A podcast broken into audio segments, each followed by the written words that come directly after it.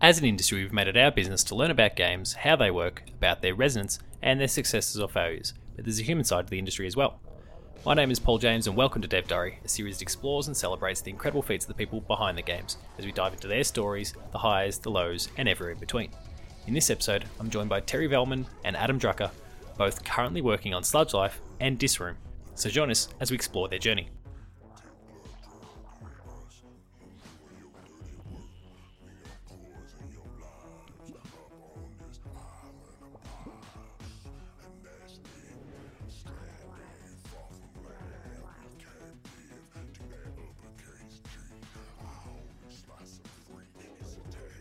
So today I'm joined by both Terri and Adam. How are you both? Good. Good. Great. Uh, thank you for coming aboard the show uh, a second time. Uh, we've we've had a little audio visual hiccup there, but uh, we, we're overcoming. Um, how are you both? Going well? yeah, great. Good. I was working Stuck on at home. All day. Yeah, stuck at home with this current world situation. Yeah. So this is Dev Diary, a series we talk to people from the games industry all over the world, share their various different experiences. This is a really awesome episode because we are actually speaking to people different locations around the world at once. It's it's really really great. I'm looking forward to this a great deal. But before we get to your respective careers in the industry, we need to wind back to the very beginning and talk about some of your first gaming experiences. I feel like we've done this before. uh, so, who wants to kick things off? Who wants to talk about some of their first gaming experiences? So for me, it was computer games. Like uh, my dad had a computer, and this kid would come by with this big folder full of games, and he just install a bunch of stuff. And um, I played a lot of what did I say? Lemmings, um, Lemmings King's Quest, the Doom. and I don't know another- the timing exact, like the exact timing of each game. Like it's kind of a mess in my head, but uh, It's a bit of a blur. Warcraft, you know, Diablo was so I played that so much, but I think I was a bit older on Diablo. I'm not sure. That would have been And what, then- mid '90s. That one. trying to think. Now. Yeah. mid, mid Yeah, to I late '90s. like ten or something. I'm from '84, so I was probably like ten. And then I moved to the U.S. with my family for a few years, and I got like a PlayStation. Yep. Because in Brazil it was like super expensive, no one had it. But um, in the U.S. I got one. I got really into it, and but I, I play these days. I play everything, anything. Don't discriminate. Yeah. sure. No, parti- no particular favorite genres or games. Particular My problem is having time. Yeah, I don't have that much time anymore. That's the the issue now. Yeah, isn't that the truth? the curse of making games as opposed to playing them. Yeah, it's true. And Yeah. then when I do get to play a game, it's like I have to play Disc Room or I have to play Sludge Life because we added shit, and I had Yeah. it's like, and I want to, but you know, it's a whole different way of playing. Uh, yeah, fair enough. It's know- that critical yeah. eye. Disc Room has leaderboards and that shit. It's like Oh, I I know. look at it, I'm like, okay, I'm gonna, I gotta beat this dude. Yeah. because I'm sitting there and I'm like, "Fuck you, Terri," all alone in my house.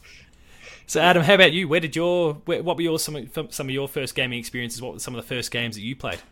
I was uh I was a littler shit, a way littler shit, and I started playing uh, Nintendo. My family split, and they got me a Nintendo, and it was the first time I saw two in the morning playing Zelda.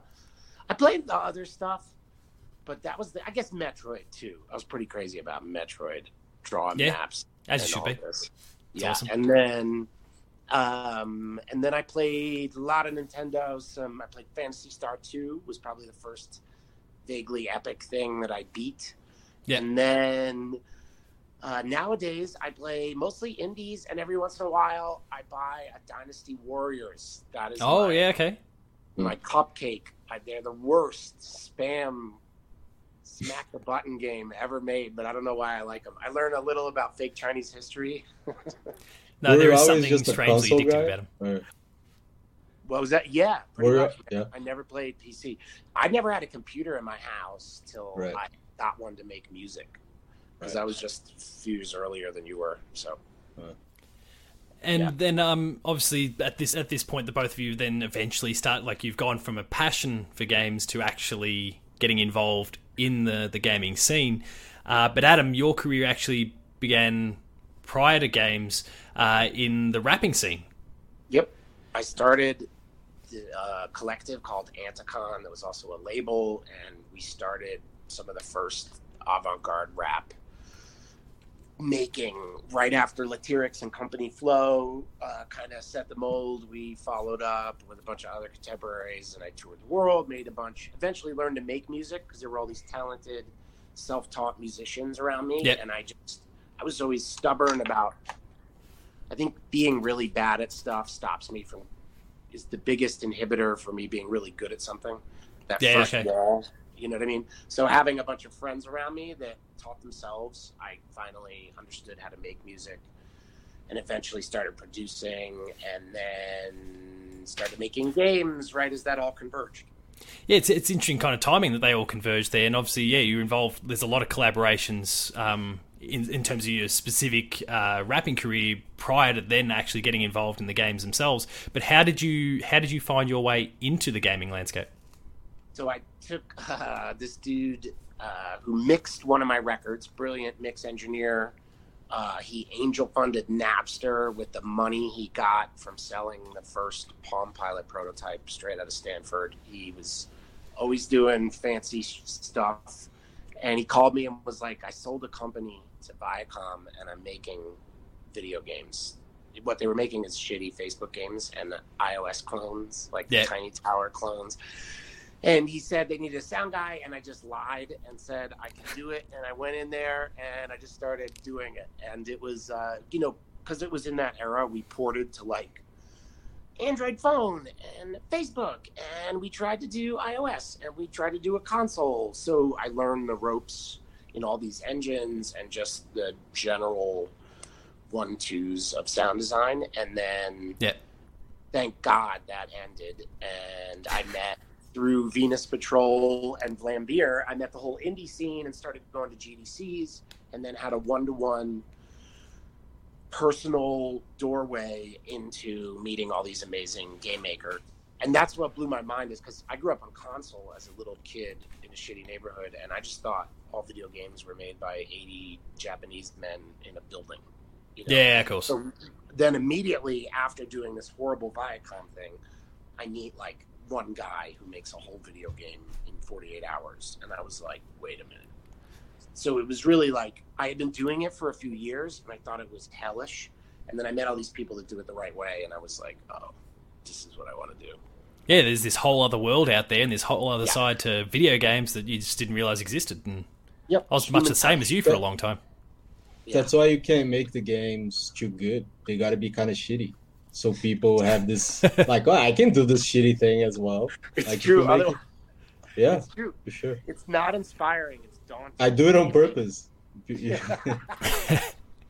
And Terri, how about you? So obviously, uh, obviously you've worked on uh, quite a lot of games that can be found online. You can go digging for them right now. Um, but and that obviously includes the likes of Goblin Uzi, Pusher Kings, Ballsy, Escape, Duck Duck Robert, uh, Rocket, sorry, and um, it's quite quite a few more before you got involved with Devolver. But how did that? How did the seeds of that game development side actually begin? Because you've gone from playing games and consuming them to suddenly making them. Um, I was sitting at home a lot, bored. Um, I had a lot of downtime. I was working as a freelancer, mostly Illustrator, but um, I did some Flash stuff. Yep. And and Flash was like kind of a hook because there was a lot of Flash games. So I was like, okay, I I knew some bit of ActionScript, so I was like, I'm gonna try to get better at this because I was seeing people, you know, making a lot of cool games on their own and um, I just put time into it. And I got in touch with Devolver and showed them Heavy Bullets that I was working on. I was not planning on pitching, but it just happened to work out, and they knew those, and they sent uh, they sent me a track, and I was like, yeah, that's it. And Heavy Bullets was like our first game in 2014. I think. And I guess it's just you know right time, right place in some senses to be able to actually get in touch with Devolver and ma- make that partnership work. yeah, that was really good timing to talk with Devolver, and I got in touch with them because Jonathan, Jonathan and Dennis, they wanted me to make like a graphic for their website, the Hotline Miami Yeah. website. So I was talking to Devolver over that, and I just sent them the game, and they were like, "Yeah, let's do it." Um, at the time, I think they were really growing and looking for new stuff, and now I guess they, they get like a thousand pitches a day or something. But it was Yeah, really it'd be crazy what they have to get. Yeah. Uh, And I guess yeah, that whole right time, right place thing really kind of worked out nicely for you because, as you, as you said, um, Devolver was much smaller then. They were certainly on the upswing and they were growing at that point. And it's, I mean, it's not that they've plateaued just yet. I think uh, some of the stuff that we're seeing out of Devolver is fantastic um, in recent years. Right. They just seem to continue to find more cool projects. But they were much earlier in their kind of development of that particular period, and it seems like you both got onto a really good thing at just the right time. Hundred percent. So, how Yeah, did that sure. partnership between the two of you actually begin? Given that you're both on very diff, uh, as much as you work together, you're still working in very different parts of the games industry. Well, I mean, once we wh- got wh- in touch, it just started happening because Heavy Bullets Yeah. was pretty much done. So Terri had it. I guess, man, you were still doing the last few levels. Maybe you were almost. Yeah, something like that. yeah. It was like seventy It was like early access. It was on. We just needed audio for early access.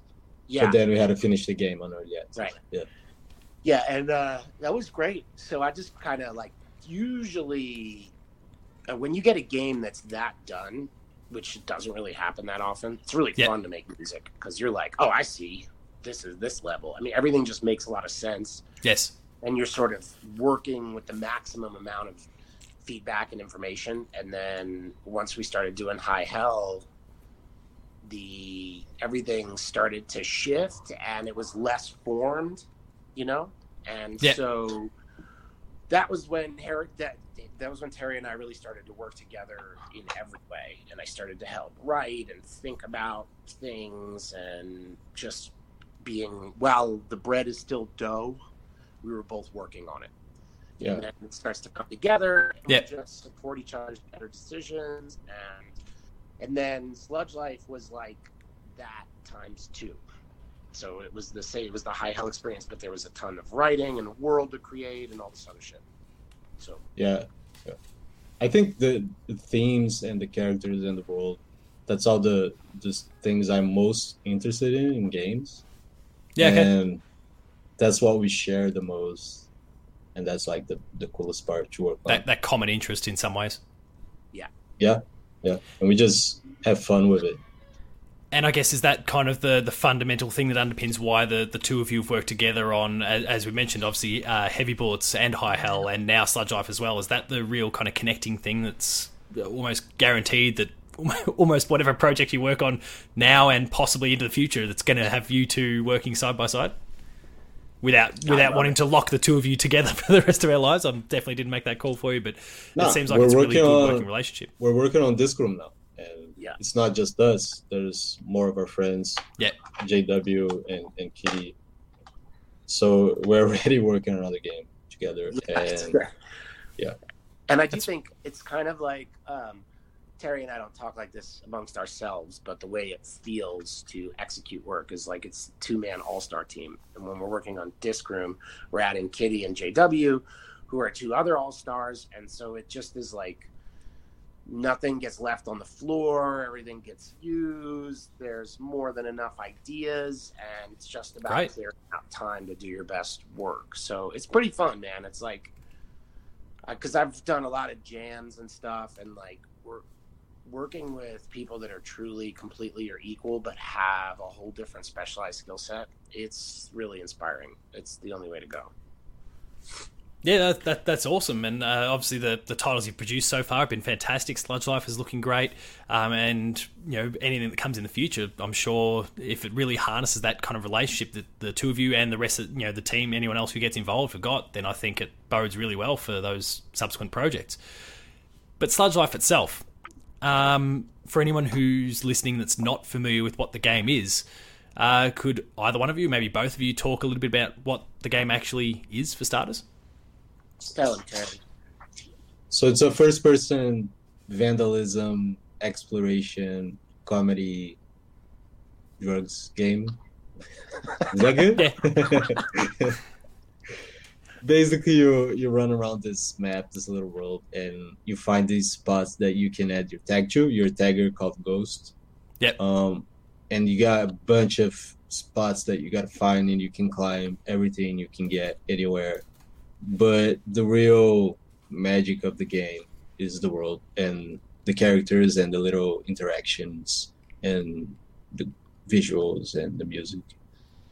Right. So, are there any particular um, things that you refer to as, as inspiration in either the, the gameplay sense, but also uh, musically? Is there are there any kind of things you look back at? I, I, I when I first saw the trailer pop up, however long ago that was now. Um, my first thought, I, I, could see hints of, and stylistically, but also thematically, uh, Jet Set Radio and those sorts of that games of that sort of style. Um, I mean, am I correct about that one? Is that is that a reference at all, or are there any other games or other piece of meat art out there that you look on as some sort of inspiration at all?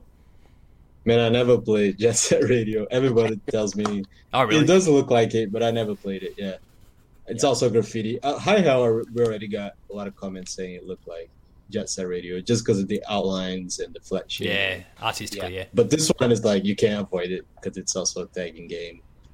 I don't think I think Jet Set Radio is also like a rollerblading type thing, right? Yeah, there, there is that too yeah, as well. Yeah. Rails. Oh my god, that's yeah. so gross. rollerblading and, uh, and graffiti, and hell yeah, yeah. But uh, I, think, I think we talked a lot when we were making it hmm. about mm. like, you know, the term Zelda Village. You know, because it's kind of a giant Zelda Village, for lack of a better term. And you, the thing that I like is at the end, I was watching people play it at PAX, and what it became is like I mean, out of where I grew up, the only thing people would ask you for is a dollar, but no one ever lets you into their life and is like, "Hey, will you help me find a flute?"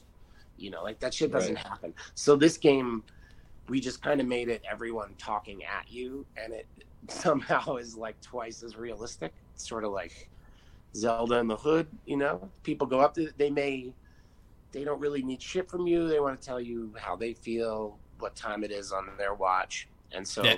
games started to become a different balance and it's a whole different fun reason to go up and talk to npcs like it's not getting a quest but it is getting it's the interaction. some, yeah color yeah. and attitude and world. I think high hell was the biggest hook for making Sludge Life.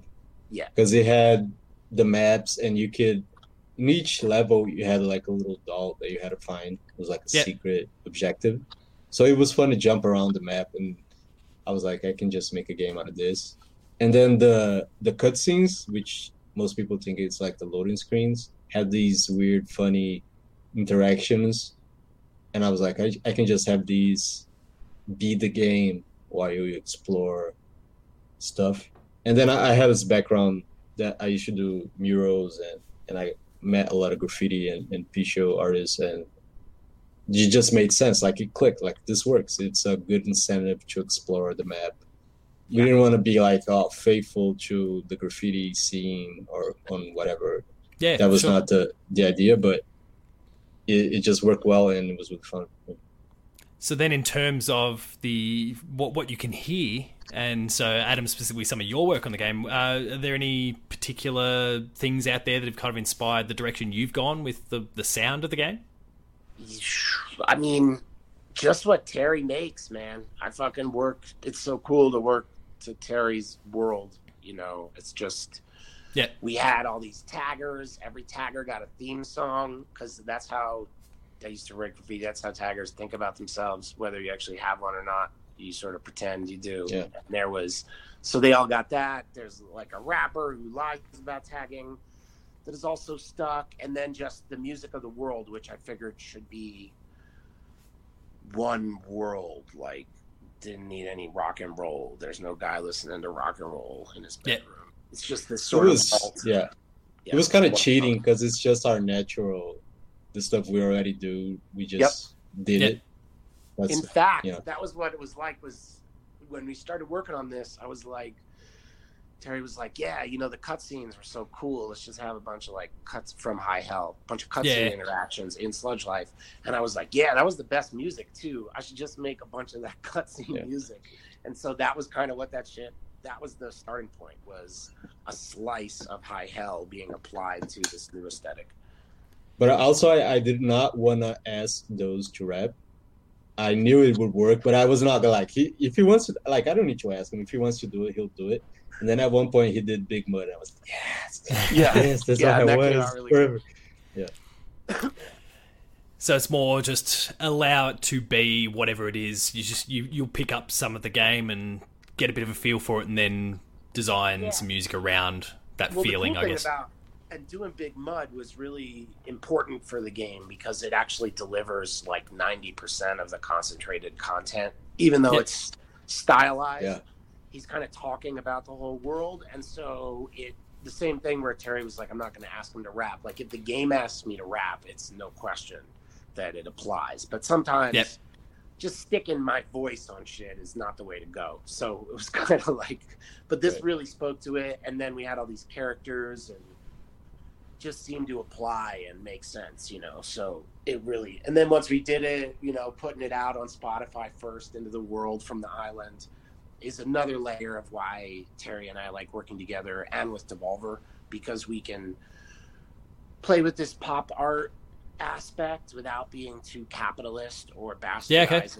this thing that we make. Both of us really like the idea of how does this stretch out into the world. It's basically the creative, the little lump of creativity inside marketing. Then we Yeah, okay, I'm with you. both enjoy that to a certain degree. So Yeah. we get to like play with that a little bit because we work with Devolver and they're like the best, at, you know. It's very random, right? The game and the marketing, we just kind of make a face and go like, "What if we do this?" And it's like, "Okay, done." Okay.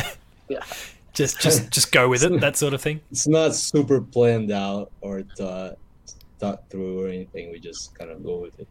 Yep. But do you think, that in terms of what, yeah, you, what goes out there marketing wise and trailer wise, do you think that's still like that kind of let's just go with it, let's just put it out there, um, go with whatever I'm feeling? Do you think that's still fairly indicative of what we're we're getting in the actual product though? Like, Oh I mean, well, it's is, very is that, well that done. very open creativity sort of thing?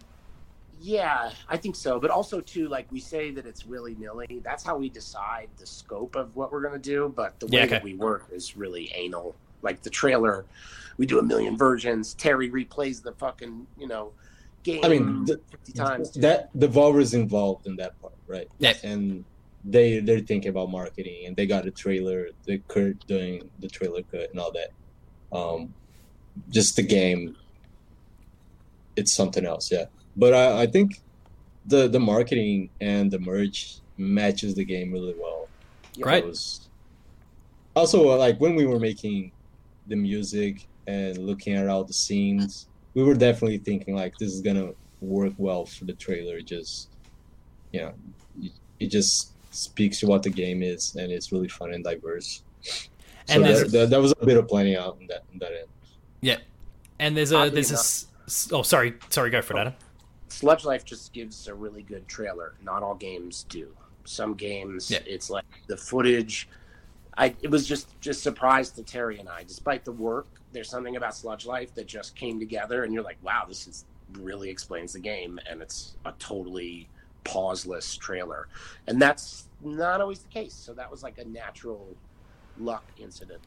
Yeah, I- I've I've got to say when I when I watched the the trailer for the first time and I that that point that you make is actually fantastic because there are some games and some trails whether they're big like whether of a big large financial scale or they're a very small you know maybe one person team there's there's ebbs and flows with certain trails that you can kind of switch off a little bit from time to time. Um like okay I've, I've got a bit of a feeling for it. Great move on. Now when it come when you know this is purely my perspective of course but when I when I sit there and watch that Sludge Life trailer I go I've got a feel for this but I want to keep watching because there's there fe- it feels like there's something else around the corner that I need to be looking out for here, and, Right. and that's it. Kind of it kept me captivated throughout. It is confusing to a lot of people. Like they they look at it, okay, cool, but what is the game? I don't get what the game is. Yeah. But that is what the game is. Like, Mhm. The game is that you play the game and you're like, I don't get what this game is yet, and then you keep playing it because you want to see what's around the corner. So it, even in that sense, it it fit really well. Yeah. that's it's fantastic. Now, there, yeah, there is this uh, kind of open world component to it. Is that is that is that fair to say? Oh, 100 percent. Yeah. Yeah. And, and I guess that's where you get your opportunities to have those uh, interactions with the NPCs that we are talking about before and, and whatnot. Um, obviously there's the there's the tagging component, but what what can players expect to be doing inside the world beyond some of those really cool, uh, quite entertaining interactions? What else will they be doing? And there's the tagging as well. You can pee, sculpt. you can read. You can take photographs of uh, that's people looking at cat butts. They're supposed to be at work. What else can you do? You can glide. You can take shrooms. You can fart. You can do a flip. You Do a flip. can. smoke cigarettes. It's just like real life. So drink. really, whatever you want. Yeah, pretty much. You can eat slugs. Um, you can pet dogs at last. Oh yeah. Otherwise, Twitter would be after you for that. yeah. The can you Not pet the dog thing? cat though. There's you can talk to a cat actually, which is nice. Yeah. Is Uh, there anything that the both of you would like to introduce into the game that's not currently there? Um, there's there's that one one little feature or mechanic or whatever that's uh, that's maybe still a work in progress or Grenade whatever you'd like to fit in. I think grenade launcher would be really good. Harry would use this. Well, the game is done. We're not. The game is done. Like we're finished with the game. Yeah. The game is finished. It's. I'm not touching it anymore. They're, we're doing the the Switch version now and, and wrapping that up for release. But that was the the buff buff jerk idea. That was really good. Yeah. But hard to implement at the point where the idea came up. hmm Yeah. Yeah. some asshole would just be buffing your tags, and you gotta you you had to find them and beat them up or something. Yeah, like a simple puzzling element to Yeah. off jerk. But I do But the- think that if this does, if Sludge Life is well received, Terri and I really got a taste for like creative blood in the water of what Oh, we good. can start doing. So like this idea of like not giving you a shooty game, but giving you this work of art that we really lost ourselves making. Yeah. I think if we can uh, feel allowed to do that in the future, we're only going to have more fun doing it and make crazier shit for people. Yeah, for sure. Yeah. It was fun Um, because, like, first person shooters, I got to a point where I was reading up on it and I was getting a lot of feedback and I was talking out of depth to make first person shooters. And I was like, I don't think I like this that much. Like, I don't want to get into it this deep into first person shooter game design. I like playing it, but I'm not like super.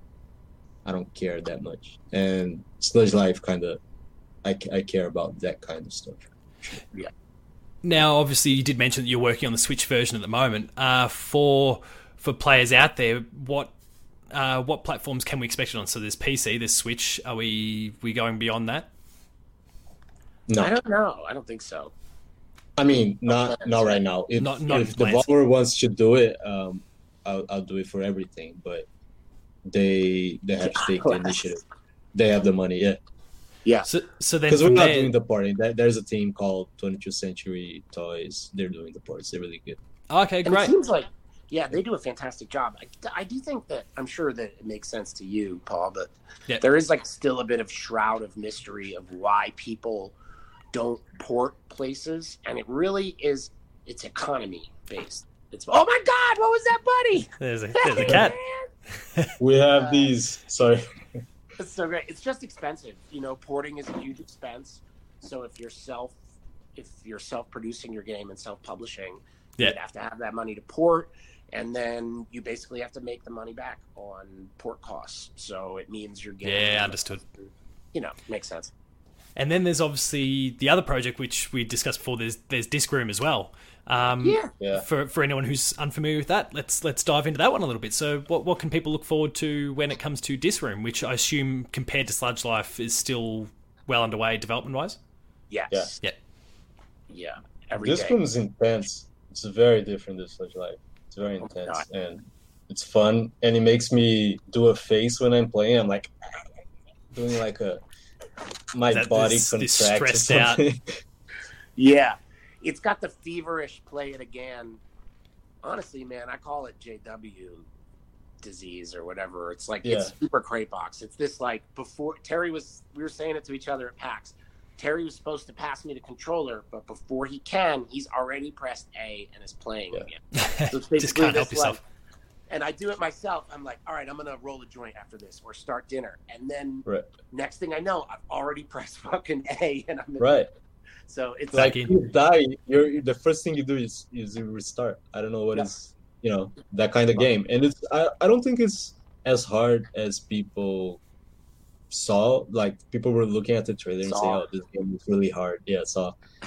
um, I don't think really the difficulty is is the thing. It's just really intense and, and fun. It's way more fun than it looks, and I think it Oh, looks yeah. fun. Yeah. And in terms of that difficulty, you think it's just one of those things that once once players actually get the controller or the, the mouse and keyboard in their hands, that's when they'll start to get that understanding and they'll feel more comfortable with it. Yeah, you feel like a boss, to be honest. Immediately, the game is forgiving, and you sort of feel like the first few abilities, you just feel like you can slide through time, and you're, you know, hard to kill.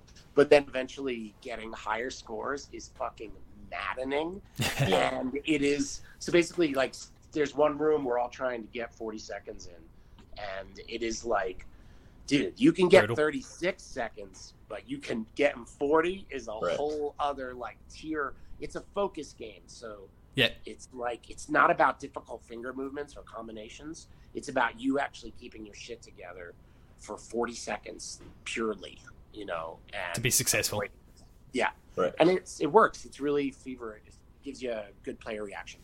there was a, a level like a room that JW he made some new discs, enemy discs, and I was just like laughing out loud, and it was not funny, but it was just i wasn't expecting like what happened. It was really yeah, that's the, that kind of game, just through the Fair enough. gameplay.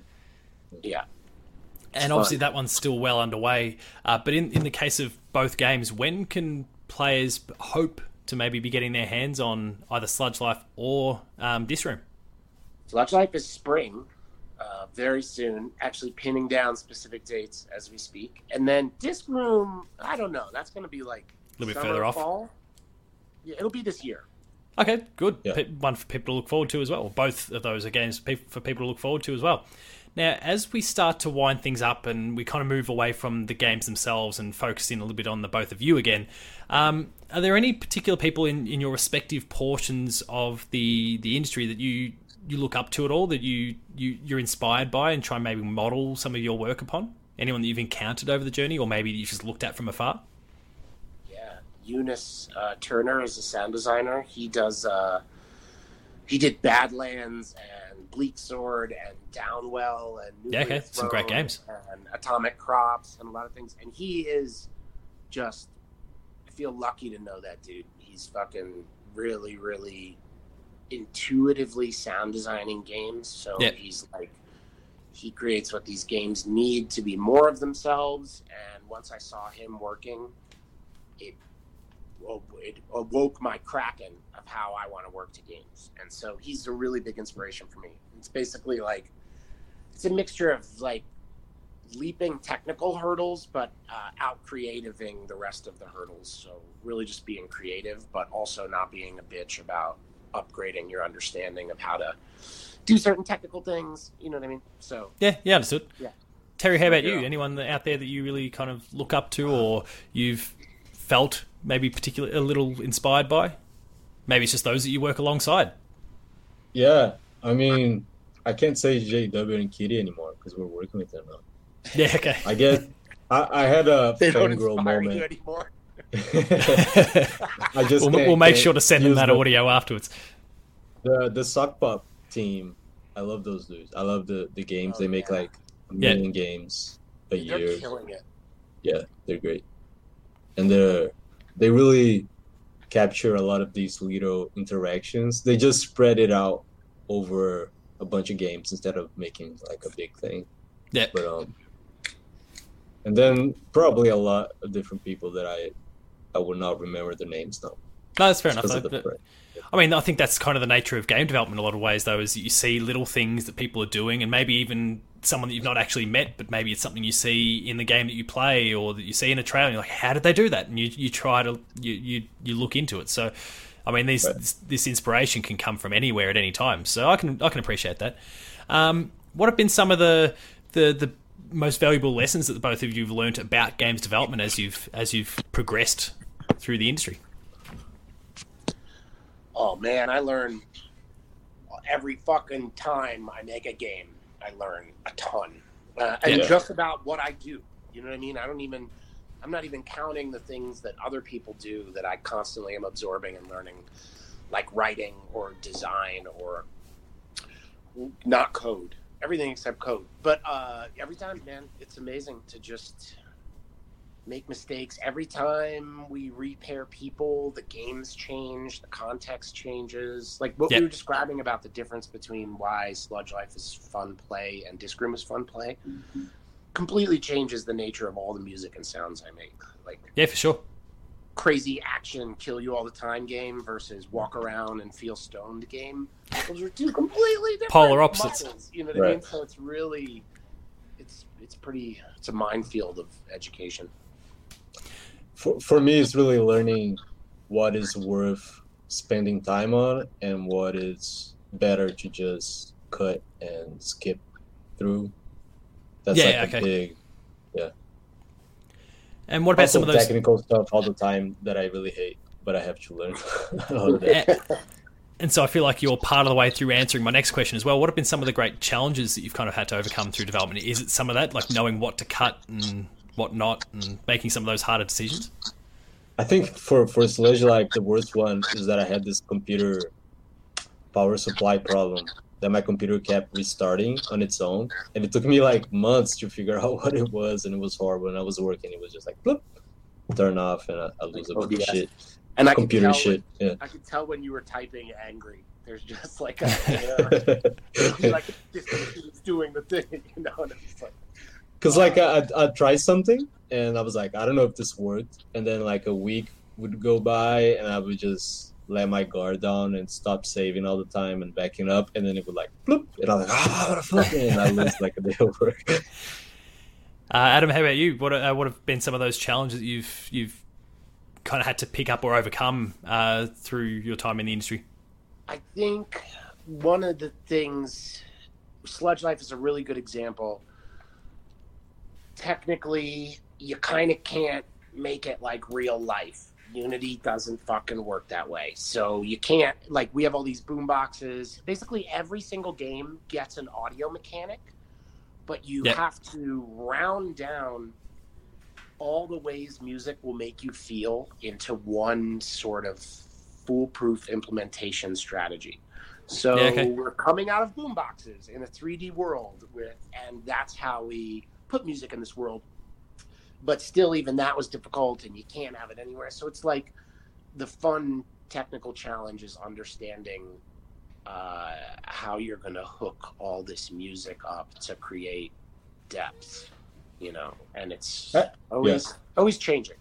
At the Yeah, same time, like it's a weird mechanic, right? But it worked for Sludge Life because there's a lot of parts of the game where it's completely silent music wise, and That's part of it. feels And it feels weird that silence. because you you just used to having music all the time, but it's like, well, you're not near a boombox, so you don't have music. Where's Yeah. the music? And if you're like in Cleveland and like some shitty neighborhoods, especially where I would try and look to do tags and rail, there ain't no fucking music playing. It's just fucking quiet and creepy and Because you don't want to draw attention to yourself. yeah, that too. Yeah, so you know it's fun trying to like use that mood, but also though intuitively when you walk through a game and there's no music, you feel like it's broken. So you have to like kind of gradually get over those hurdles. And uh, our last proper question uh, before we get to kind of some social stuff and the kind of closing bits and pieces. Uh, if there was any one game that's ever existed, retroactively, you can add your name into the credits as having worked on in some capacity. Hell, even as a special thanks. Uh, I'll even accept a, a special thanks. Is there is there a particular game out there that you'd love to have been credited for? Oh man, that's a tough question. Fucking Mm. arch rivals. Oh yeah. Terri, how about you? Ah, A- anything you can think of? it's probably too been a many. What was that? Huh? Probably too many. Um, First one that springs to oh. mind. It's it's a tricky question because yeah, I'm certainly without notice as well. I would like to make like the visuals for Sub Rosa. You know Sub Rosa? Sub Rosa? I don't know how to pronounce Yeah. it. Yep, yeah, another one. That would be Fantastic choices. cool. That looks gorgeous. Now, Terri, Adam, if anyone was looking to uh, reach out to you, follow what you're up to, learn more about uh, both games, Sludge Life and uh, Disc Room, where would they be best to go? Uh, get my tweeter, Dose One Tweets, and then you can find the rest of my bullshit from there. And Terri, how about you? Um, same, I guess. Doses Twitter. Just follow him.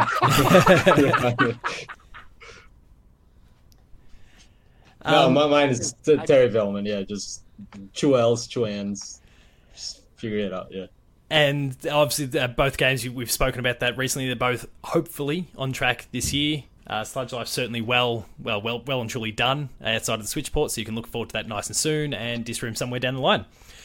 Thank you both very, very much for coming aboard the show today, um, sharing your experiences, uh, your stories, and I speaking for myself, but I also think uh, many of the listeners, uh, we're both we're all very much looking forward to seeing both games release and what they ultimately become, and wish you very, very well on future future titles that you might presumably, based on how things are going, uh, work on together. Thank you. I'm I'm very looking forward as well to the games being out. Yeah, That would be great. That would be a great day. And yeah, like I said before, um, very much looking forward to whatever might come next for the both of you as well. Yeah, man. Thank you. Thank you so much. Thank you. Thank you for inviting us. It was great. And listeners, as always, thank you very much for listening. I will see you next time.